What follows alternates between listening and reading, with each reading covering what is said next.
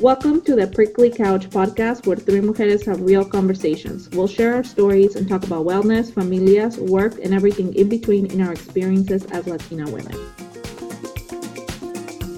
What I would like to develop into is a community, daughters of the earth, sons of immigrants that might not feel like they're from here or from there,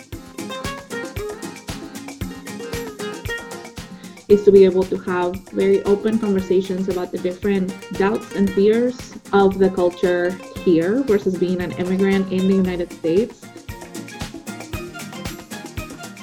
I'm looking to have a space to talk about the Latina, Latino, Latinx identity. It's a place just to connect.